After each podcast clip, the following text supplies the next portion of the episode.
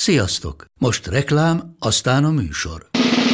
A műsor, valamint az élményekkel teli utazások, személyre szabott ajánlatok és állandó kedvezmények támogatója a Mollmove hűségprogram.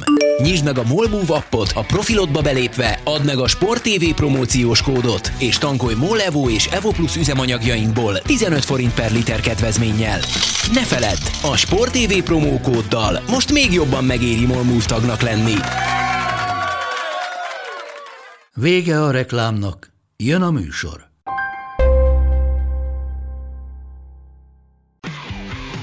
Gól! Ez 11-es volt, ha nem láttad te! Úristen, milyen becsúszás volt! Mi mindennel kapcsolatban lesen vagyunk. Ez a Sport TV és a Nemzeti Sport közös podcastjének újabb része. Sziasztok! Ez a Lesen vagyunk legújabb epizódja. Üdvözöllek titeket állandó beszélgetőtársammal, Moncz Attilával, a Sport TV munkatársával. Én pedig Szeli Mátyás vagyok, a Nemzeti Sport újságírója. Nyilván nem tudjuk kikerülni azt a témát, hogy az orosz-ukrán háború milyen hatása van a világ labdarúgására, úgyhogy tulajdonképpen mai adásunknak ez lesz a témája. Vágjunk is bele. Ugye az egyik legelső döntés, most amellett, hogy nyilván érthető okokból az ukrán bajnokságot nem tudják folytatni határozatlan ideig, hiszen az oroszok megtámadták az országot, zajlanak a harcok, bombázások, hogy nemzetközi szinten az első ilyen nagyobb lépés az volt, hogy az UEFA elvette a BL döntőt Szent Pétervártól és odaadta Párizsnak. Aztán vasárnap bejelentette a FIFA, hogy miután a csehek, lengyelek, svédek jelentették, hogy ők nem játszák az oroszokkal, hogy az oroszok nem játszhatnak saját zászlójuk alatt VB pótselejtezőt, amire mondták az érintettek, hogy ez nekik kevés, aztán nagy nehezen hétfőre összeszedte magát a FIFA, és felfüggesztette az UEFA-val közösen az oroszok tagságát, ami azt jelentette, hogy nem vehetnek részt a VB pótselejtezőben, illetve az orosz klubok számára, ez most csak a Szpartak Moszkvát jelentette, véget ért az Európai Kupa szereplése erre az idényre, na meg egyéb labdarúgásos vonalon is kizárták őket, vagy elveszítették el őket, például a női EB. Szerinted a FIFA imidzsének már, ha lehet ezt mondani, nem tette rosszat az, hogy az egyik nap még az úgy tűnt, hogy vonakodik komolyabban megbüntetni az oroszokat, akik magán a VB-n amúgy sem használták volna a himnuszt, meszt, stb. Vagy szerinted ez nem csapás számukra, hogy ilyen láthatóan óckodtak ettől, és aztán mégis megtették ezt a lépést? Először is sziasztok! Matyi egy dolgot felejtett elmondani a beköszönőjében, az őszintesség jegyében, hogy az oroszok véletlenül a mi kommunikációs csatornáinkat is megtámadták, hiszen ezt a podcastot másodszor vesszük fel. Így van. Szerda után, mert szerdán felvetünk egy majdnem másfél órás adást, amit senkinek sem sikerült előásnia semmilyen telekommunikációs eszközről. Úgyhogy most újra. Én inkább visszakérdeznék, hogy az elmúlt évek tapasztalatai alapján érdemes-e még arról beszélgetni, hogy a FIFA-nak van imázsa? Vagy már az megszűnt létezik? Hát ez jó kérdés. Ugye szerintem a Gianni Infantino FIFA elnökre is igaz az, ami a klubokra, hogy nem érzik úgy, hogy a pénznek lenne szaga, szeretnek oda dörgölőzni, ahonnan a pénzt kapják, de aztán amikor ehhez hasonló helyzet van, hogy a pénz forrásáról kiderül valami, vagy éppen egy ilyesféle helyzet áll elő, akkor meg vannak zavarodva, hogy mi legyen, és aztán utána egy bizonyos idő után próbálják hangsúlyozni, hogy ők mennyire elítélik ezt, vagy azt, vagy amazt. Úgyhogy most hát az elmúlt éveket tekintve nem mondom, hogy olyan hatalmas csapás jelentene számukra, ugye egyes reakciókat nézve azt láttam inkább, hogy hát igen, nagyjából ezt várták a FIFA-tól. Miközben ugye sokan azt mondják, hogy miért kell az orosz sportolókat büntetni ilyen kollektívan, mire ugye én csak azt tudom mondani, hogy nincs közük ugye a háborúhoz, de hát most mi köze a megölt civileknek a háborúhoz? Semmi. És bármennyire hülyén is hangzik, és bár a sportolók az elszenvedői ennek, ezek nem egyéni eltiltások, büntetések, hanem intézményeket büntetnek ezzel, mert mind az orosz válogatott, mind a nemzetközi porondon az orosz klubok Oroszországot képviselik, adott esetben az orosz imást erősítik, hiszen bármelyik lehet mondani, hogy a politika és a sport az nem fonódik össze, igenis összefonódik változó mértékben. Alapvetően a sportsikereknek is van egy pozitív hatása a idézőjelben mondom a publikumra, vagy köznépre, vagy közvéleményre, hiszen én is persze nagyon jó érzéssel tölt el, hogyha láttok egy magyar olimpiai sikert, vagy futballsikert, stb. És igen, a sportban is lehet azt mondani, hogy vannak ártatlan elszenvedői ezeknek a szankcióknak, de a háborúnak is vannak ártatlan. Nagyon sokat gondolkoztam azon korábban, meg beszélgettem pár kollégával arról, hogy itt most kit, miért, hogyan lehetne büntetni. Többször éreztem azt, hogy sportolót nem feltétlenül kell büntetni, szellemi fogyatékos politikusok bűnei okán, főleg olyanokat nem, mint mondjuk Fjodor Smolov, aki ugye nyíltan kiállt a háború ellen. Ugyanakkor mondtak egy olyan érvet, ami előtt azt gondolnám, hogy kénytelen voltam vagyok meghajolni, amely szerint a sport az a putyini Oroszország egyik kirakadt terméke, propaganda eszköze, lehetne ezt még sokféleképpen ragozni, hogy micsodája. És mint ilyet, igenis ebben a helyzetben el kell venni az oroszoktól. És mivel erre más módszer nincsen, ez csak így tud működni.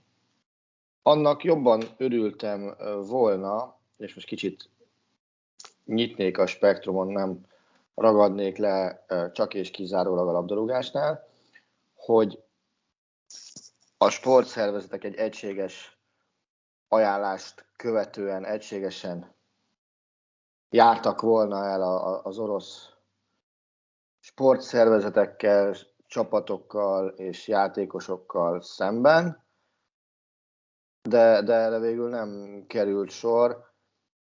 Ki a maga habitusa esze szerint próbált meg döntést hozni. Bár azt gondolom, hogy még ebben is láttunk olyan legalábbis erősen bírálható lépéseket, amiket józanésszel nagyon nehéz felfogni. Első körben arra gondolok, hogy a NOB kiküldött egy ajánlást talán hétfőn, de lehet, hogy kedden, hogy azt kéri mindenkitől, hogy ne engedje indulni az oroszokat a különböző szériákban. Oké, tök jó. Majd a Nemzetközi Paralimpiai Bizottság, ugye, ami nagyjából a NOB-nak az egyik tagszervezete, vagy nem tudom, hogy fogalmazom ezt meg, kiadta, hogy akkor az orosz és a fehér orosz sportolók indulhatnak a paralimpián. És akkor mi van? Tehát mire gondolt a költő itt akkor most tulajdonképpen?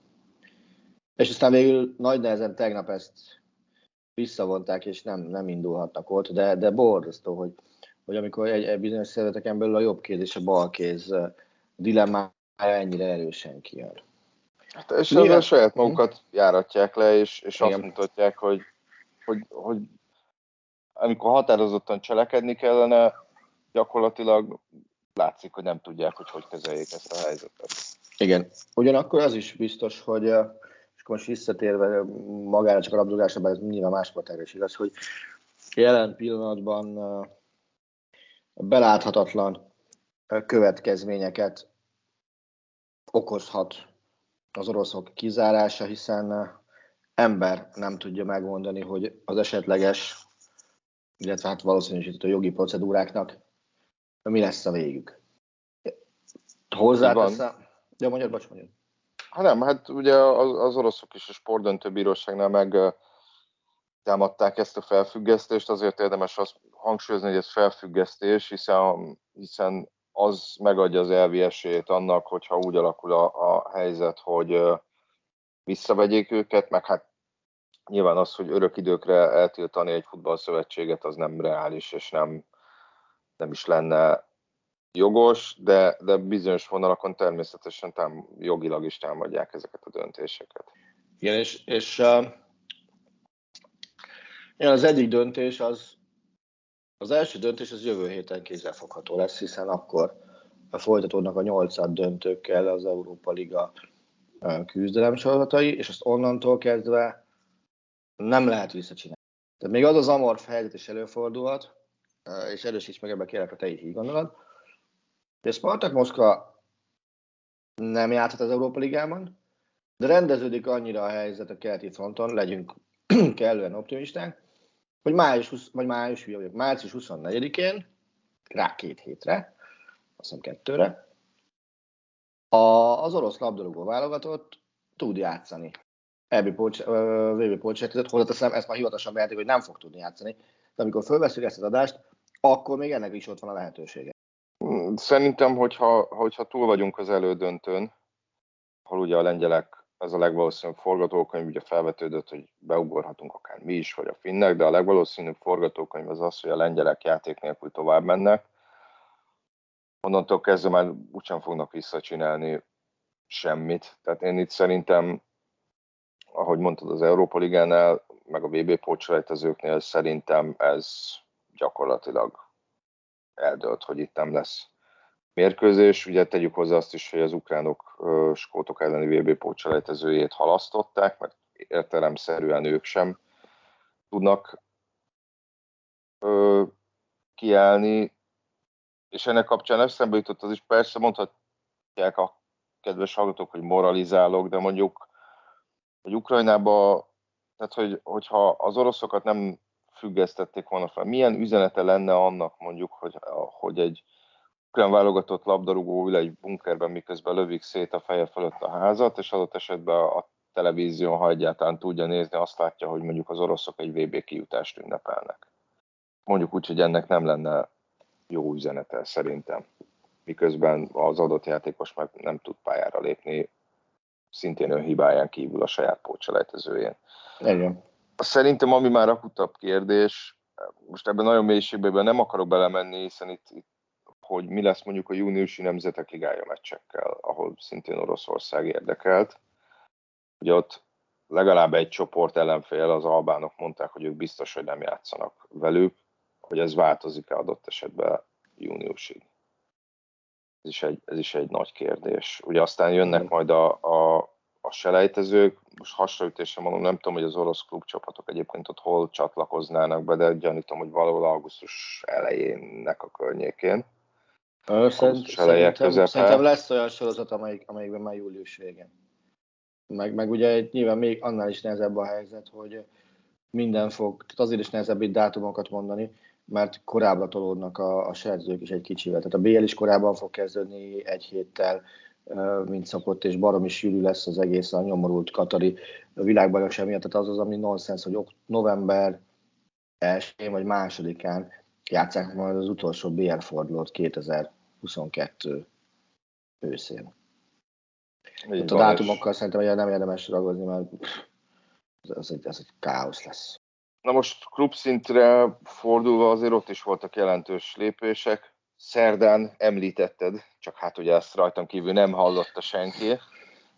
Ugye a Schalkét, aki 16 év után szakítja meg a kapcsolatát a főszponzor Gazprommal. Hogy ugye ez a szimbolika miatt miért jelentős ez a lépés? Ugye a Schalke az ilyen halmozottan hátrányos helyzetű csapat jelen pillanatban. Ugye eleve elég jelentős adósságállománnyal küszködik, ami azért 100 milliós nagyságra tehető, és nem forintban, hanem egy picit erősebb valutanemben, mondjuk euróban. Ez mellett az élvonalból való kiesése okán a televíziós bevételei is jelentősen csökkentett, És mégis azt mondja, hogy nem, a Gazpromtól kapott pénz az nekem nem ér annyit, hogy korpásodjon a hajam. Egész egyszerűen morálisan ezt nem szabad elfogadni, és húzzanak innen a fenébe. És levették a feliratot a mezről. Azt hiszem, hogy a Schalken új felirat került oda egyelőre hírre, mert keresik az új főszponzort, mert reménykedtek abban, hogy a régi szponzor a Feltins vissza tud szállni, de a Feltins jelezte, hogy nekik bőven elég a jelenlegi stadion névadós együttműködés a Schalkéval, ők mást nem szeretnének pillanatnyilag csinálni a klubba.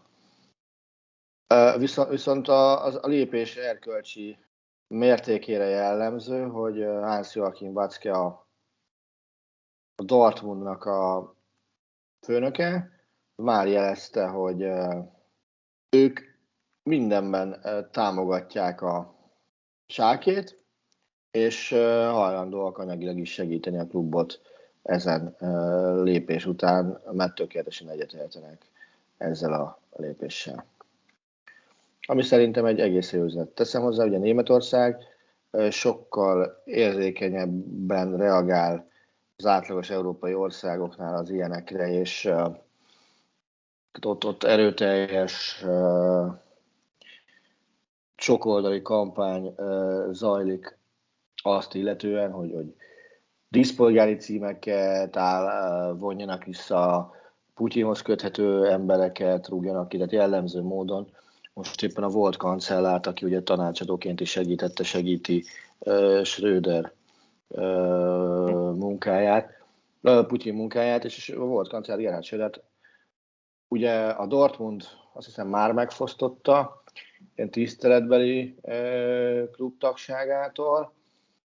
Mindjárt megfosztják, meg nem mondom melyik németvárosban, a díszpolgári címétől. De mondjuk München város főpolgármestere is kipaterolt a város filharmonikus zenekarának orosz karnagyát, aki nyíltan Putyin barát, felszólították, hogy határolódjon el tőle, nem volt hajlandó, szevasz. Tehát ezek Németországban nem képezik hű de nagy mérlegelés tárgyát. Úgyhogy ez a Schalke rész is egy teljesen várható lépés volt. Uh-huh. Ez is, hogy a szponzori vonalon, amit ugye említette, hogy a szurkolók sokkal érzékenyebb Németországban, Angliában ez kevésbé jellemző. Szerintem ott gyakorlatilag, hogyha a tulajdonosokat kritizálod, azt egyfajta személyes sértésként fogják fel, és adott esetben ezt mondjuk az interneten a Manchester City szurkolóinál tapasztaltam részben, hogy még a szemüket kiverő tényekkel szemben sem, vagy tényeket sem fogadják el adott esetben. De hogy most szponzori vonalon nézve, ugye az Everton is felfüggesztette 3 szponzorának a szerződését, ez nem tudom, hogy pontosan mit jelent, ezek egyébként egy orosz oligarchális Ruszmanov, akit nemrég szankcionáltak neki a cégei. Gyanítom, hogy itt inkább arról lehet szó, hogy a cégek neve nem jelenik meg hivatalosan sehol a stadionban. Pénzügyi vonalon ez mit jelent, ezt nem tudom. Ugye Ruszmanov üzlettársa Farad Mosiri az Evertonnak a tulajdonosa, és Ruszmanovnak annó volt az Arzenálban is tulajdonrésze. És azért érdekes látni, hogy sok üzletember most hirtelen próbál két lépést tartani az orosz kormánytól, meg az orosz politikától, hangsúlyozva, hogy ők nem politizálnak, miközben, hát, hogyha megnézzük a múltjukat, vagy akár közelmúltjukat tekintve, az nem teljesen igaz. És csak hát ugye próbálják elkerülni ezeket a szankciókat. És igazából ugye nyilván klubszinten itt a legnagyobb visszhangot kiváltó történés az az, hogy Roman Abramovich eladja a Chelsea-t. Bevallom őszintén meglepett, hiszen ugye először azt mondta, hogy a klub irányítását átadja a Chelsea jótékonysági alapítványának, ami egy abszolút szimbolikus döntésnek tűnt, mert nem a tulajdon részét adta volna át, hanem a napi munkát nem ő irányította volna. Bocsánat. De hát az alapítvány elnöke az Bruce Buck, aki a Chelsea-nek a klubelnöke, és hát az alapítvány részéről is volt vonakodás, hogy ebbe belemenjenek, mert mondom, nem akarták, hogy mondjam, vagyonmentésben vegyenek részt, mert nagyon úgy tűnt, hogy itt inkább az a célja ennek az egésznek, hogyha esetleg Abramovichot szankcionálják, akkor valahogy a klubot ne tudják kivenni a kezéből. Aztán jött egy közlemény, hogy távozik, vevőt keres, nek voltak olyan részletei, hogy most hatalmas emberbarátnak és tartják és elájulnak, hogy soha nem volt ilyen jó tulajdonos, mert hogy lemond a kölcsönről, amit a Chelsea-nek adott, és hogy a nettó profitot, azt a háborúkat segítő alapítványnak adja. Mennyire álljunk el ezektől a lépésektől? Már nem vagyok kíváncsi, hogy te mit gondolsz erről, aztán majd én is elmondom. Mert azért szerintem egy kicsit álságosnak tűnnek. Közben lehet, hogy Attila elvesz egy kicsit azért. Nem, megvan, csak nem vesztél el. Szóval erről írtam a mai Nemzeti Sportban egy hosszabb anyagot, hogy erről én mit gondolok. És én azt gondolom, hogy ebben a helyzetben baromi nehéz egyértelműen azt mondani, hogy ez vagy az volt a... Az ugye biztos, hogy Nagy-Britanniában létezik egy olyan lista, amelyen 120 orosz oligarcha szerepel, akiket betorzióval kívánnak illetni az Ukrajnát ért orosz agresszió. Egyelőre sikertelenül, tehát még nyugodtan mozgathatják a pénzeiket jelenállás szerint. Igen. De a lista létezik. Az is tény, hogy képviselők közül mondjuk Chris Bryant, egy munkáspárti képviselő, nyilatkozott Abramovichról, hogy ő fél a szankcióktól, és gyakorlatilag pánikszerű értékesítésbe kezd, amelybe beletartozik a Chelsea, beletartozik az England. Az is biztos, hogy Boris Johnson miniszterelnök, az ő habitusát meg lényét a híradásokban ismerve egyáltalán nem meglepő módon, össze-vissza beszél mindenféle ostobaságot. Volt olyan, hogy megfenyegette Abramovichot, volt olyan, hogy nem fenyegette meg Abramovichot. Nem tudom. Hát konkrétan azt mondta, hogy szankcionálták, és aztán számomra eddig példátlan módon másnap ki kellett adni egy közleményt, hogy ez nem igaz. Na tehát azért mondom, hogy össze-vissza, stíma, hogy össze-vissza nyilatkozik, nem? Ezek után esetleg más mondani. Abszolút. Én azt hiszem, nekem az a legerősebb érzésem, hogy öt egy selyemzsinór, amit Abramovich megér. És azt már utána ezt megpróbálja saját javára fordítani, és azt mondja, hogy akkor ebből ilyen jellegű segítséget nyújtok, az szerintem egy jó dolog.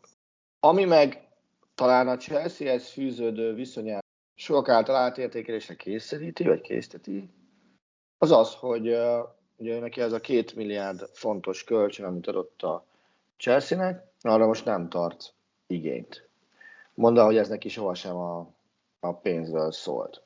Amit ezek után azért sokkal készségesebben vagyok hajlandó elhinni, mint mondjuk 2 héttel ezelőtt. Tényleg?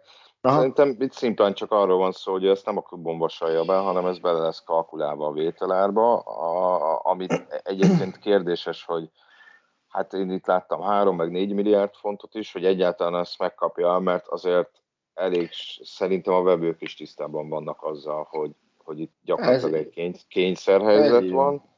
Idézem szó szerint magamat, hogy erre mit írtam.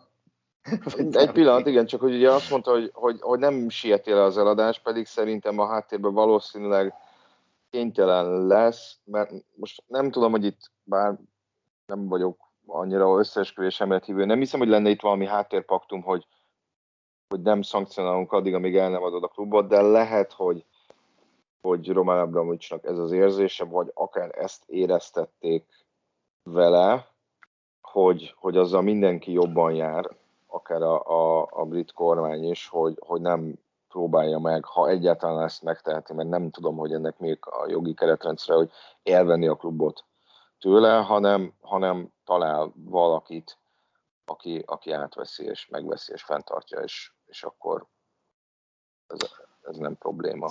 Én erre azt mondom, hogy ugye Abramovich minimum 3 milliárd fontot remél a Chelsea-ért. Ami szerintem a jelenlegi helyzetben minimum bűnületes túlzás. Tudja mindenki, hogy eladási kényszer alatt áll. Ez eleve viszi lejjebb az árat. A vevők addig várnak, ameddig akarnak, tehát nekik nincs vételi kényszerük, és abban is tényleg szereti a Chelsea-t, előbb-utóbb biztosítani kell a működőképességét az eladással. Hiába van alapítványi tulajdonban jelenleg a klub. A másik, ami... Az már, ez az alapítványi dolog, ez, ha jól tudom, ez végül nem is jött össze. Hát azt nem tudom. Tehát, most normál ügymenet van, de jövevőt keresnek. Igen. Másrészt, ami szerintem reális, hogy a KPMG, az egy nemzetközi könyvvizsgáló cég, azt mondta, hogy ez 2,1 millió. Nyilván ez így is, úgy is bűnületes futballrekord lesz, amire el kell a Chelsea. Ugye eddig az én ismereteim szerint, ugye Glazerék fizették a legtöbbet egy klubból, ugye a Manchester United összesen 878 millió dolcsi. És az is biztos, hogy békeidőkben, hát 2019-ben a Los Angeles Dodgers baseball csapatának társadalmas, egy bizonyos Todd, hát nem tudom, hogy jól ejtem, a Búli, egy úriember, akkor 2,2 milliárd fontot ajánlott a Chelsea-re, ami azért elég messze van az Abramovichstól most megálmodott történettől. Na de akkor békeidő volt, tehát amikor tényleg annyit kellett érte fizetni, amennyit az eladó kért, vagy lehetett volna fizetni, amit az eladó kért. Na most én azt gondolom, hogy még ez sem fogja most bújni megállni, pedig ott van a vevőjelöltek között. Inkább nem egyedül, hanem egy konzorcium részeként, aminek egy Hans Joachim Watzke nevű svájci, de Amerikában élő úriember is a részese lehet, és én azt gondolom, hogy ők valahol ilyen legfeljebb 2 milliárd környékén fognak megállni. Nehezíti a helyzetet, és ugye egyszer ez miatt hiúsult meg nem is olyan régen a Chelsea eladása, hogy a Stamford Bridge-et az bővíteni nem lehet. Most ugye az a terv, hogy nagyobb stadion legyen. És a klubot elköltöztetni sem nagyon lehet. Mert az meg ugye nyilván más akadályokba ütközik. Tehát az volt szó ugye stadionépítésről, csak amikor itt ilyen vízum problémái támadtak Abramovichnak, akkor ugye ettől eltekintett. Ez még nem is egy olyan nagyon régi történet, talán közvetlenül a koronavírus járvány előtt indult.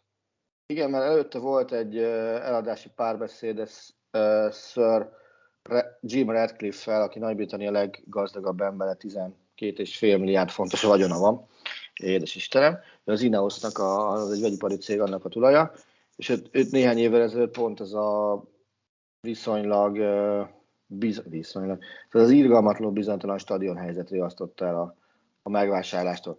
Márpedig, hogyha neki, aki tényleg ször, meg ismert ember, meg elismert ember, neki nincs akkora lobby ereje, hogy ezt el tudja érni, akkor 2 totálisan kívülről jövő embernek, már bocsánat, de honnan a bánatból lenne annyi lobby ereje, hogy ezt el tudja érni?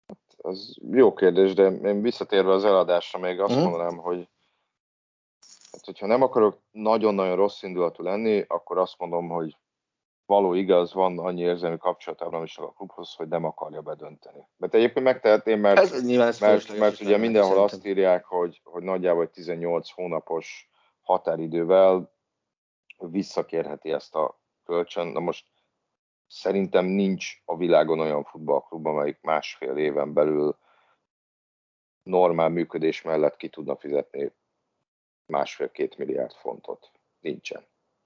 Ezeknek a futballkluboknak nagy általánosságban pár milliós, még a pár tízmilliós is erős lehet profitjuk van, úgyhogy a bevételük nagy részét azt ugye elköltik. De másrésztről nekem az az érzésem, nekem az a benyomásom, tehát hogy ő nem mond le tartozásról, hanem az bele lesz kalkulálva vételárba, tehát hogy én nem hiszem, hogy itt arról lenne szó, hogy ő nagy szívjóságból lemond egy ekkora összegről, hanem ennek ezt a vevőn keresztül próbálja majd valahogy visszaszerezni. De az általad elmondottak alapján is, az is nehéz, azt is viszont nehéz elképzelni, hogy itt igazából nagyobb profittal zárná ezt az eladást, és akkor igazából ez az alapítványi felajánlás sem tűnik többnek üres gesztusnál.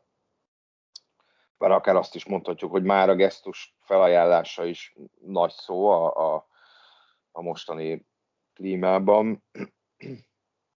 Úgyhogy ezt én így látom, amellett, hogy ez nyilván azt nem lehet elvitatni, hogy az ő érkezése, az ő pénze tette modern elit klubbá a Chelsea-t, ugye 2003-tól kezdve.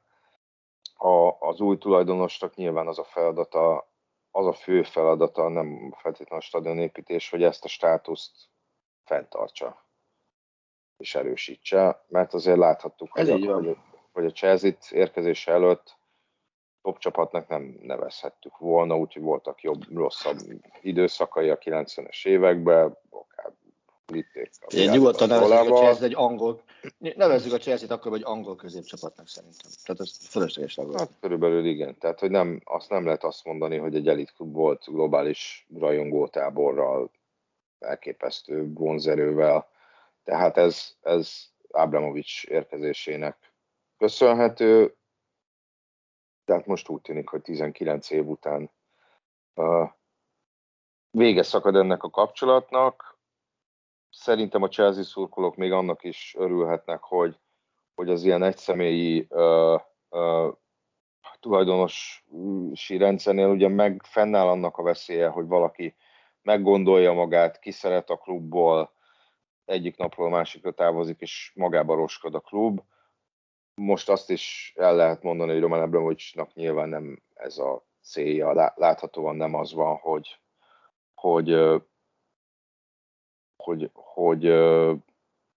nem érdekli a klub jövője, és nem akar ezzel foglalkozni, és mindegy, csak menjen. Ugye azért például szerintem kínai, vagy távol, vagy közel-keleti tulajdonosok által a birtokolt kluboknál láthattuk azt, hogy adott esetben egy tulajdonosváltás vagy pénzhiány milyen gyorsan bedönthet egy klubot. Itt most valószínűleg nem ez lesz a helyzet, de azért azt is mondanám, hogy annál szerintem kicsit árnyaltabb a kép, hogy most egy centről beszélünk. Figyú, én nekem alapvetően az első és legfontosabb dolog az lesz, hogy az új tulajdonos miként definiálja a klubbal való céljait. Tehát, hogy ő mit szeretne. Szeretné ezt a klubot gazdasági társaságként kezelni és úgy működtetni, a verzió. Többé-kevésbé a Chelsea egyébként eljutott odáig, hogy önfenntartó legyen, amellett, hogy ugye az anyacégtől kapott kölcsönöket időnként. Én nem efelé írtam el a második verziót. Igen. A második verzió az, mennyire akar a klubbal PR és propaganda célokat szolgálni. Tulajdonos? Aha, mert ugye, hogyha utóbbi eset, az nyilván keletről jövő tulajdonost vizionál. Előbbi meg mondjuk a Dunától nyugatra lévőt. Hát... És szerintem látva az elmúlt időszak klubvásárlásait, simán benne van mind a kettő, hogy jön ebből a branchból, és valaki meg abból a branchból. Hát nem tudom, ezt majd meglátjuk. Engem az is foglalkoztat egyébként, hogy ez az úgynevezett fit and proper test, amikor ugye vizsgálják a tulajdonos jelölteket Angliában, hogy ez mennyire szigorodik, vagy szigorodik-e egyáltalán, mert ez azért úgy nagy többségében, most persze itt a Newcastle-nél volt némi kötélhúzás, de azért ez egy nagy többségében szimbolikusnak tűnik, és számomra inkább képmutatásnak a Premier League részéről, hogy tulajdonképpen boldog-boldogtalant ideengedünk, de van itt valami szimbolikus akadály, amit gyakorlatilag bárki átlép kis túlzással. És hát az is kérdés, hogy például most azok a klubok, akik hirtelen érzékenyebbek lettek arra, hogy honnan jön a pénz, mondjuk a jövőben mennyire lesznek érzékenyek erre. Igen. Mert azért lehet azt mondani, hogy ha nagyon moralizálni akarunk, akkor ez nem csak az Oroszországból érkező, nem csak bizonyos pénzek, Oroszországból érkező pénzekre lehet azt mondani, hogy hát ennek a forrása nem feltétlenül tiszta, szerintem. Persze, ez így van. És például az, hogy mi lesz a közvetítési jogokkal, hiszen nyilván azt nehezen tudom elképzelni, hogy mondjuk egy privát tévécsatornát büntetnének azzal, hogy nem adnak el neki, vagy elveszik tőle a már eladott Premier League jogokat, de én úgy tudom, hogy azért vannak olyan bajnokságok, amit kvázi állami tulajdonban lévő leányvállalatok adnak Oroszországba. Uh-huh. Hogy most mi van, akkor végigmegyünk az elvek mentén, és nem megszakítjuk ezt a kapcsolatot, vagy azt mondjuk, hogy hát ezt a pénzt még elfogadjuk, vagy azt mondjuk, hogy nem akarjuk büntetni az orosz nézőket ezzel, vagy egyáltalán mi lesz? Tehát, hogy annyi még itt a nyitott kérdés, és szerintem a futball itt igazából csak követni, tehát itt nem a futball kezdeményez ebben a helyzetben, hanem csak követi a nemzetközi eseményeket, és jobban vagy rosszabbul, gyorsabban vagy lassabban reagál rá, hiszen azért tegyük hozzá, itt a nagy képet tekintve, futball az egy abszolút lábjegyzet ebben az egész háborúban. Sajnos igen, ebben egyetért. Ez így van. De és ezzel nem is tudunk mit csinálni, sajnos. Igen. Ettől függetlenül nyilván a futball kapcsolatos fejleményeket majd próbáljuk követni. Próbálunk egy próbálkozásból felvenni egy podcastot, hogy ne kelljen még egyszer. és talán jövő héten majd meglátjuk az események tükrében, majd azért a klubfutballról, vagy nemzetközi futballról is kicsit több szót ejtünk, akár a Bajnokok Ligájáról. De azt hiszem mára ennyi időnk maradt. Köszönjük szépen, hogy hallgattatok minket. Köszönjük szépen, sziasztok! A műsor a Béton partnere.